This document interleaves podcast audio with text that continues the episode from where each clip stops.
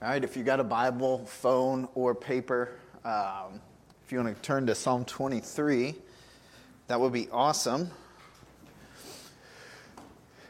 Saul, Ruth, good to see you. I missed you. Saul, good to see your face, brother. Oh man, what a treat. Like, look up, and get done singing, and you're here, brother. Good to see you. Hey, look around really quick. There's some new people. Um, there's some old people, and uh, but everybody who comes on any Sunday, it's a leap of faith and a sacrifice.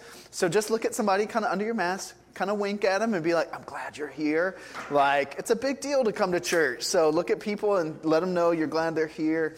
Uh, today we conclude our series, "The Lord is My Shepherd." I'm going to take this off for the next few moments, and, and and so we wrap up our journey through Psalm 23. I confess to you, it's been a really powerful series to me.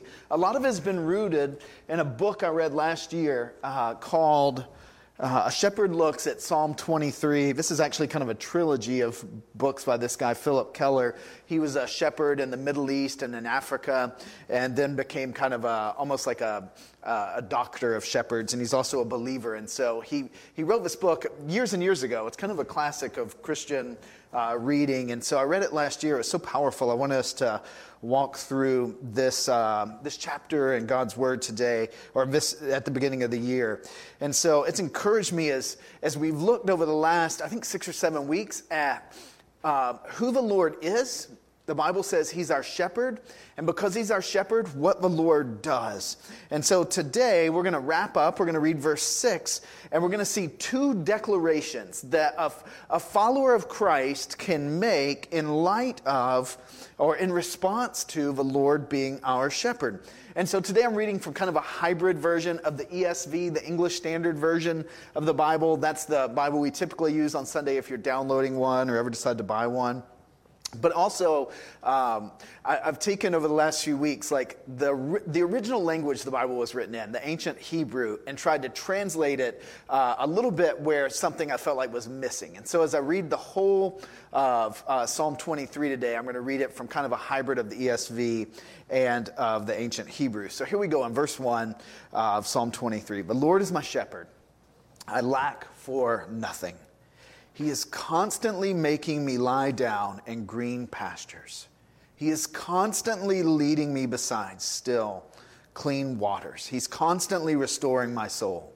He's constantly leading me in paths of righteousness for his name's sake. Even though I walk through the valley of the shadow of death, I will fear no evil, for you are with me. Your rod and your staff, they are constantly comforting me. You're constantly preparing a table before me in the presence of my enemies. You anoint my head with oil. My cup is in perpetual overflow. Surely goodness and God's gracious, loving kindness will pursue me all the days of my life, and I shall dwell in the house of the Lord forever.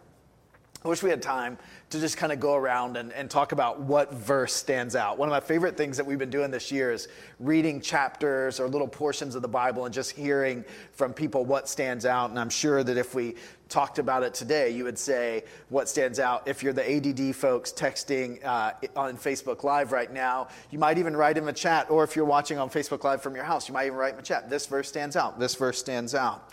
Remember, we got to remember this, uh, though, as we talk about Psalm 23.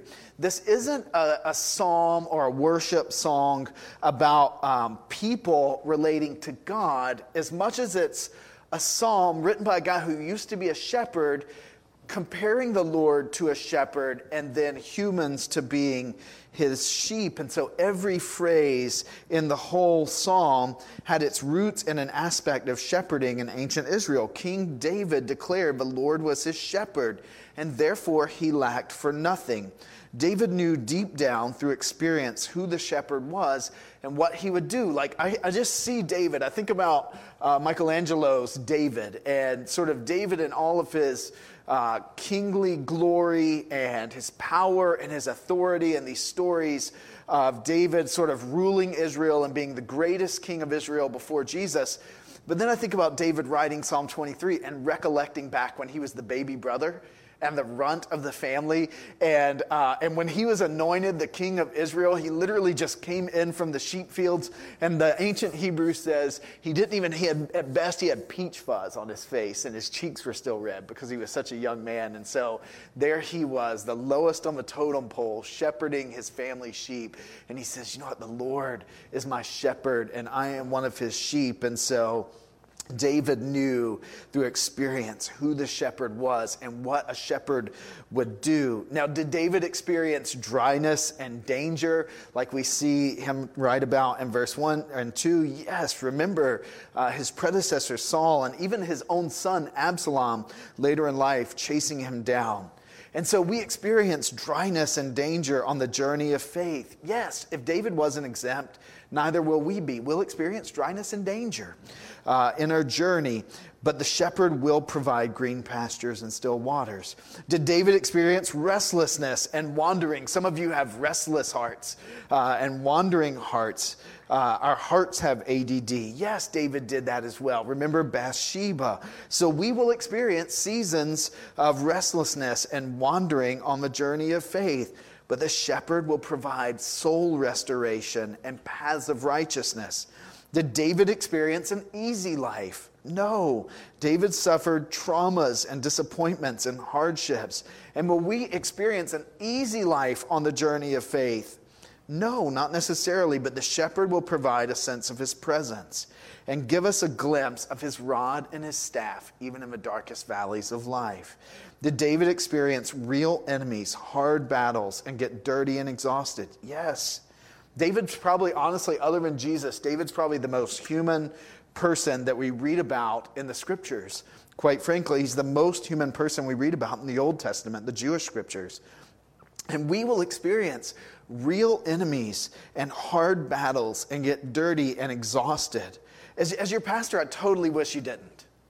Like, I know some of you fight real battles in your journey of faith. And you get tired and you get down in the muck and the mire of it. And I wish you didn't. But if you didn't, you would experience something less than the full rights of being a sheep and the full rights of having God as your shepherd. That's just what faith comes with. And so the Lord, even in the midst of that, will prepare a table for us in our enemy's presence and anoint our heads with oil and fill our cup to overflowing. So for David and for us, in light of all the shepherd is and does, we can make two declarations. And this is verse 6. There's two things we can confidently say over and over and over. And here they are. One, goodness and mercy will pursue us all of our days. So if you're if you're at home watching or watching on Facebook Live, like you might even type it in the chat today, surely grace will pursue me. Grace will pursue me all my days. It's a promise in light of the shepherd. The second thing David says that we can confidently say is, I will dwell in the flock or the family or the house or the presence of my God forever. If you're writing in the chat, you might say, I will dwell with God forever. Sometimes we just need to hear ourselves say those things like, God's grace will always pursue me. Some of you, I love you. You feel like God's grace like has a boundary line and you have the ability to wander past it or out sin it. Have you ever felt like that? I promise you, what the psalm says in conclusion is surely grace and mercy will pursue me. Even if I think I go out past the boundary line, grace and mercy are still going to pursue me out past that. And then we will dwell with God forever. So let's look at those declarations today. Goodness and mercy will pursue me all the days of my life. Now, goodness is anything desirable or beneficial or that's a blessing. In Genesis 1, the Bible says that God looked at everything he had made for six days straight and he said, This is good. This is good. And this idea that David, when David uses this word, it's the same word that the author of Genesis wrote and that God spoke when he saw everything he made. And it's sort of pre Eden, pre fallen condition when God looked at everything perfect and sinless that he had made. God said, This is good. And David said, That same goodness is going to be pursuing me there's a pre Eden, a pre fall goodness to God that's going to be pursuing me. David says the desirable, beneficial blessings, the Eden stuff, will follow him all the days of his life. And if the Lord is your shepherd, that's for you as well, he also says mercy, goodness, and mercy. That word is a Hebrew word, chesed. It's one of my favorite words. I can hear Renee right now, almost through this camera, like saying hesed. Like it's one of our favorite words in the Bible. It means grace. It's the closest thing in the Old Testament to the word grace. You don't get a, a good, easy translation of the word grace in the Old Testament. This is the idea of grace, chesed, it's mercy. Another translation might say it's loving kindness. Um, it is, uh, if you're a Nick's small group, you guys are charged with listening to a song called uh, Reckless Love, right? The idea of that song, Reckless Love, is this idea. It's this chesed. It's, it's the idea of God's never ending, never failing, undeserved, unrelenting love. That's God's reckless love. If you haven't listened to that song and you're in that group, you might listen to it and understand that's when David says, Goodness and mercy will follow me. It's God's reckless, pursuing love that chases us out to the boundaries. God's reckless love is his mercy. How many of you have experienced God's mercy and grace? Probably, I have like 10 photos of last year that I will carry with me in my mind for a long time pandemic life kept us from being with one another as much, and so photos of our church are fewer and further between than in most years. But probably the image that will stay with me the most is watching Carson pull his son Barrett up out of the water after he baptized him.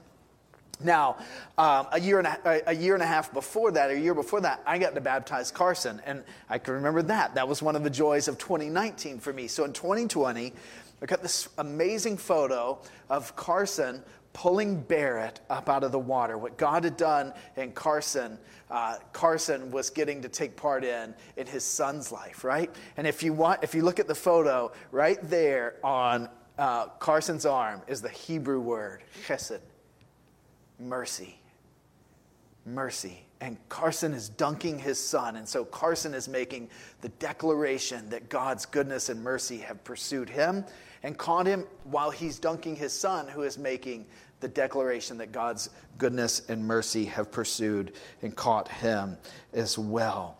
Grace is about who God is, not what, who we are, what we have done.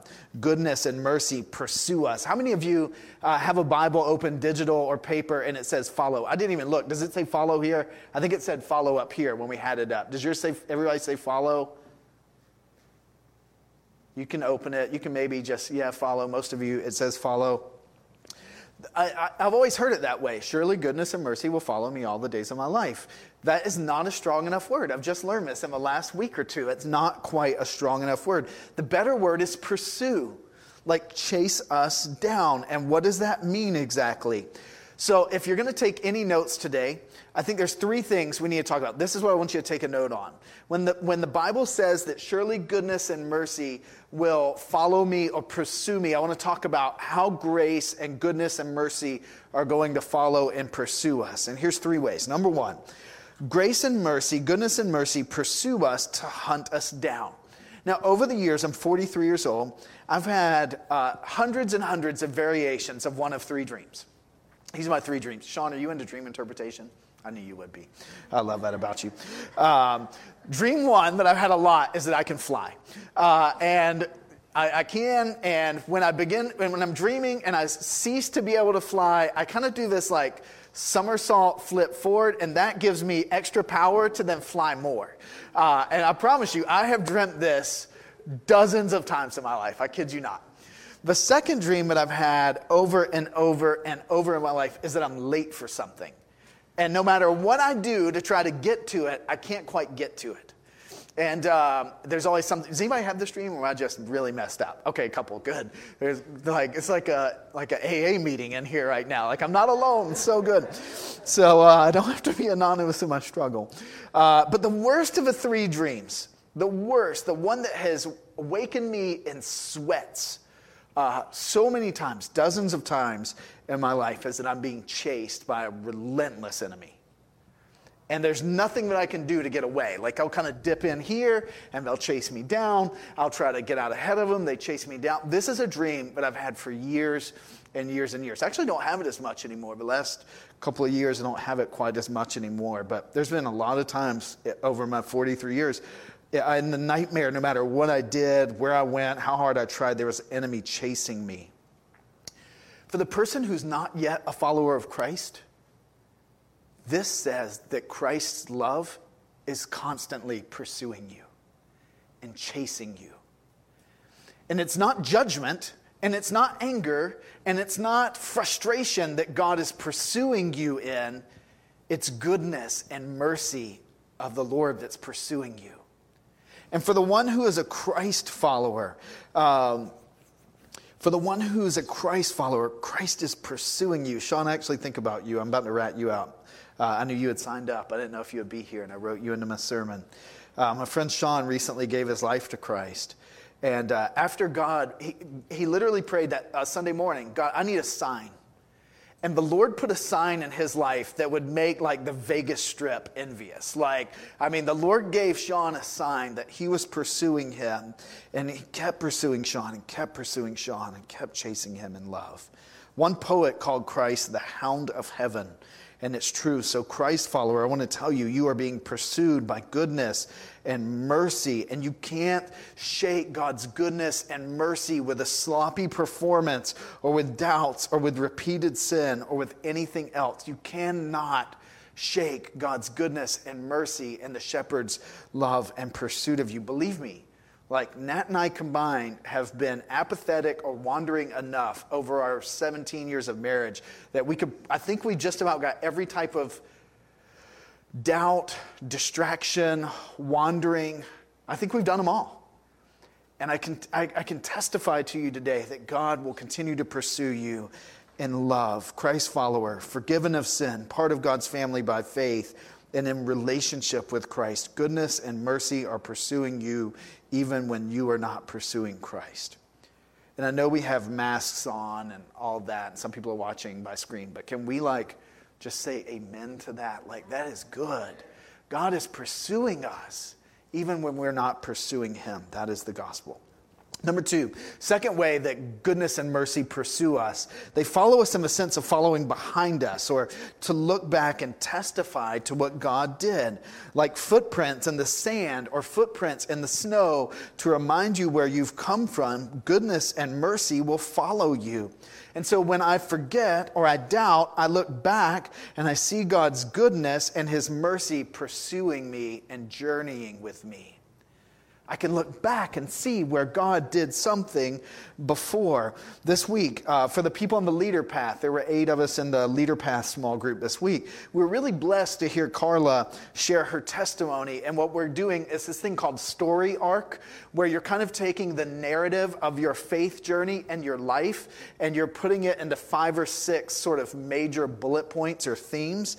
And so we got to hear Carla's this week. It was so powerful. Has she showed you the picture yet? It's so good. So good.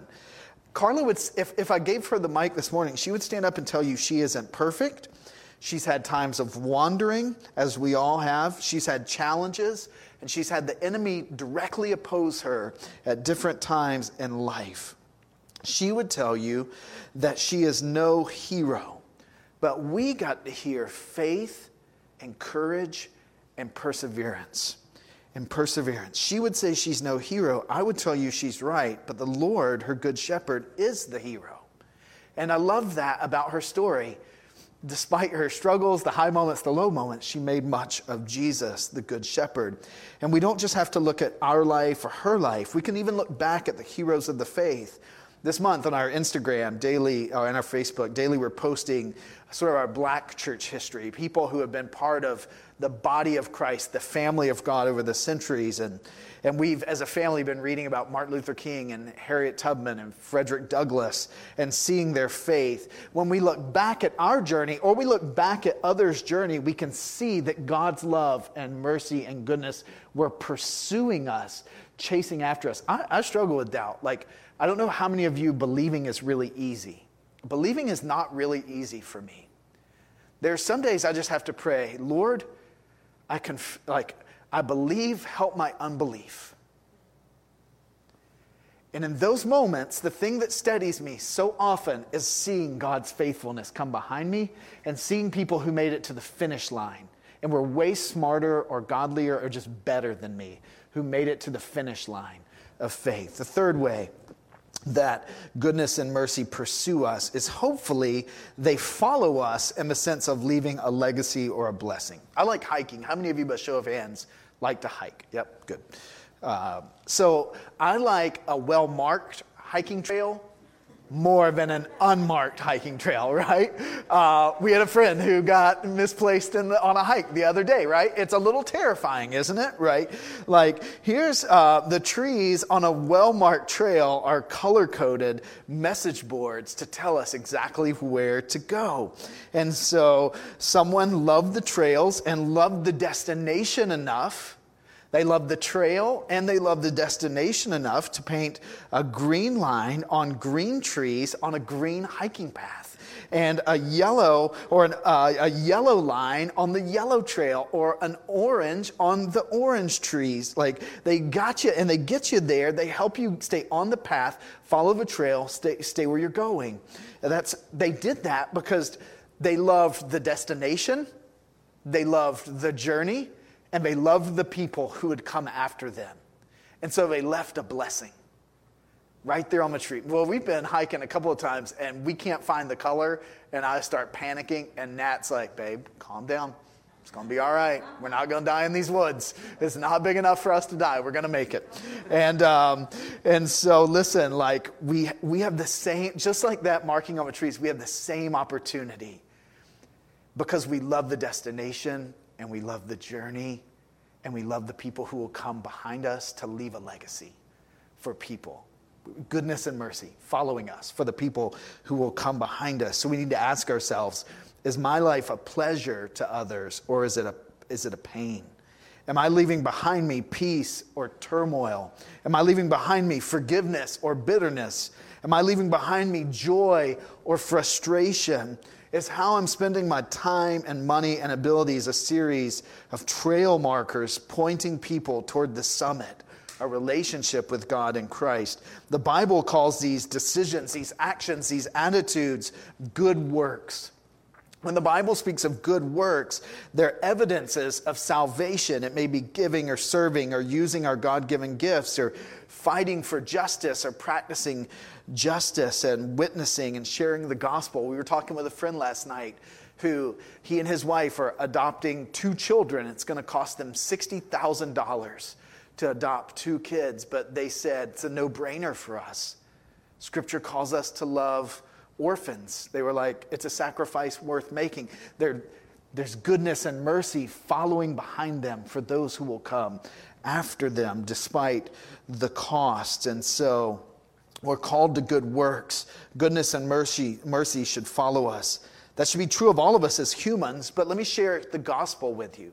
We all should leave goodness and mercy behind us, whether we follow Jesus or Buddha or some Indian god or ourselves or whatever. Like, it's a sad person who leaves the world worse than they found it, right? Like, but here's the gospel. Let me share the gospel so we don't just leave out of here trying to be better people.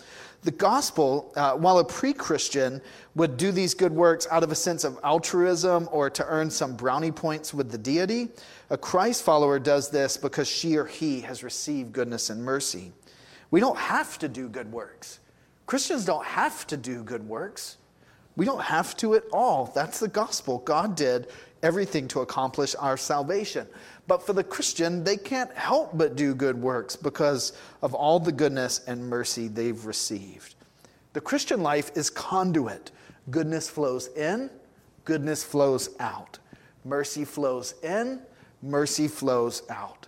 Blessings flow in, blessings flow out. Living water of Christ flows in, living water of Christ flows out. There's two ways we're not called to live as believers. One way is constantly receiving, constantly being blessed, constantly having living water poured in. At some point, that's got to be, it's got to go out. A, a, a body of water that only receives and never goes out is a swamp. And there's a lot of Christians in our world who have a spiritual journey that's like a swamp. Water's flowing in, it's never flowing out. The other danger is to always be flowing out goodness, mercy, blessing, living water going out, but with nothing pouring in, not being part of a church, not reading God's word, not growing in faith. This is the person who runs dry. A body of water that constantly is running out with nothing flowing in becomes a dry riverbed. And churches are also full of Christians who are running on empty because they're doing things for God without allowing God's grace and mercy to pour into them. Goodness and mercy follow me as a reminder that the shepherd is hunting or pursuing me in love. Goodness and mercy follow me so I can look back and see the shepherd's faithfulness before and know he'll be faithful again. Goodness and mercy follow me because, as one perfectly loved, I have a legacy, a testimony, and a witness. I'm free and compelled to leave in others. Who's one person in your life who needs to see goodness and mercy follow behind you into their path? The one who can say this and does this can say with David, and I will dwell in the house of the Lord. The household, the flock. Remember, this is a sheep reflecting on the shepherd. It's not saying that sheep are going to come live in the house. It's saying, I will be part of the household, the family of the Lord forever. That's forever, but it's also now. I will dwell in the house of the Lord now and forever. Yes, there's heaven and eternal life, but there's also abundant life now. Howard and I talk about eternity when we get together, and like, we believe there is a real heaven and a real hell as Christians. But we also believe there is a good life that can be lived now with a shepherd, and there is a bad life that can be lived in the service of God's enemy, the devil. And we have to choose our sides. There is abundant life now in Christ. Yes, there's dwelling in the house of the Lord. But, Christian, there's also the Lord making his house in you via his Holy Spirit right now. Nothing will steal you from God's grip. Nothing will cause him to let you go. Nothing will cause him to stop loving you and singing over you, the Old Testament says. Nothing, nothing, nothing. How can he who did not spare his own son Jesus to accomplish relationship with us allow anything to separate us from him? He can't and he won't. So we say with confidence, I will dwell in the presence of the Lord forever. I'm safe in his presence. I can rest in his presence. I can stay in his presence. I can live alo- aware in his presence. I can celebrate and be jubilant in his presence. I saw jubilation this week in two ways, and I'll begin to bring it into the barn here. Two very clear ways, two very different ways. Uh, the first one, I want to share it with you as we wind down. The first one, let me give you some backstory on.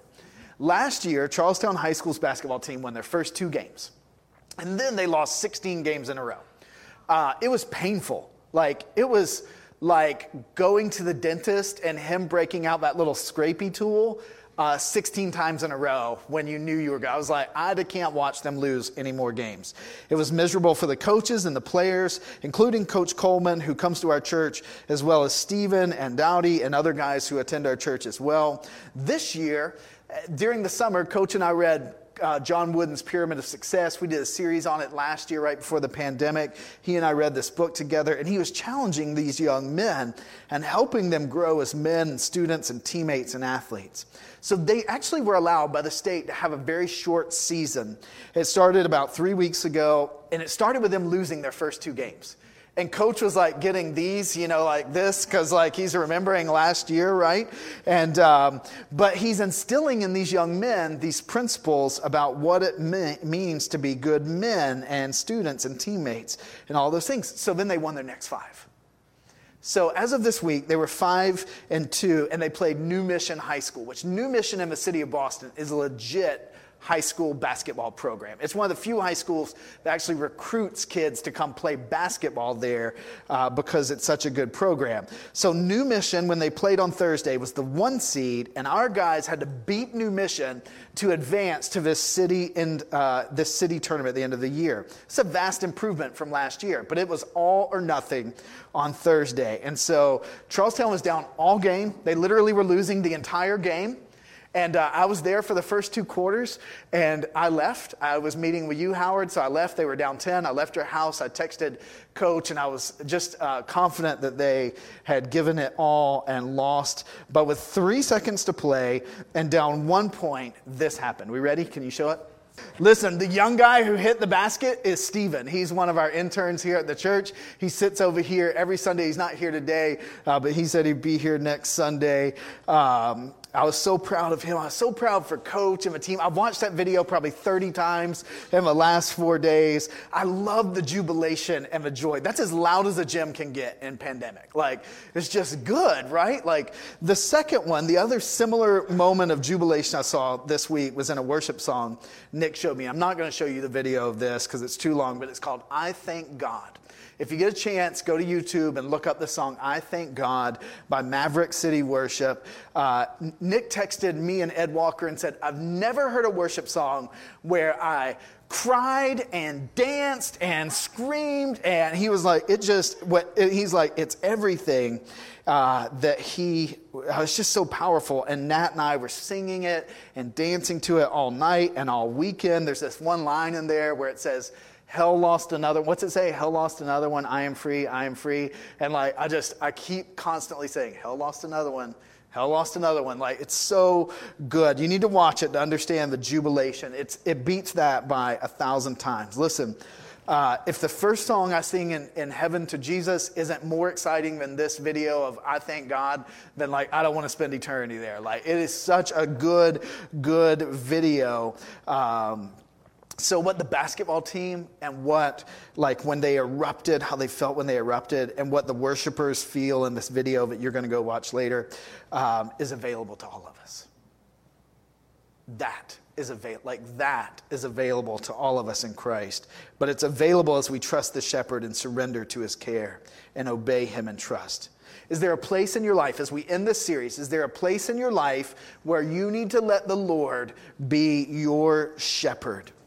Is there any place where you need to trust or obey or give something up or put something down or pick something up or make a bold move or act in faith? God, if God is your good shepherd, uh, what is one thing you may need to do today or this week or in the days to come that evidences his trust and care? Not your goodness and faith, but his trust and care. When I understand I'm a sheep, a lowly, humble, wobbly, dumb, vulnerable, totally dependent sheep, and understand the Lord is my good shepherd, and then when I understand that all that being part of his flock guarantees, I can confidently say, Surely goodness and mercy will follow me all my days, and I will dwell in the house of the Lord forever. And I can say it with joy and jubilation as I willingly and intentionally orient my life around the Lord, my shepherd who loves me. Let me close this in prayer. Father, I thank you for these people, some brand new believers, been following the, the shepherd, surrendered part of his flock for less than six months, less than a year, so many of them. Uh, some of them for years have been walking with you and following you, some of them not quite yet even there. Uh, but Father, I pray that we would, whether it's the one who's not there, maybe from their seat, they need to say, Lord, I'm turning from myself. I'm turning from my sin. I want to trust you. I surrender to you. I want to be part of your family. Or maybe uh, maybe t- today, Lord, it's one who just needs to obey or trust you at a point where you kind of put your thumb on something in their hearts. Lord, I pray that we could say, not that we're giving stuff up or adding stuff to our life or trying harder. I pray we could say that the Lord is our shepherd. We don't lack for anything. And then we reflect on all that implies, and it leads us to the conclusion that surely goodness and mercy will follow us all our days, and we will dwell in the family and the household and the flock of God, both now and forever. We love you. It's good to worship together. We love you in Christ's name we pray. Amen.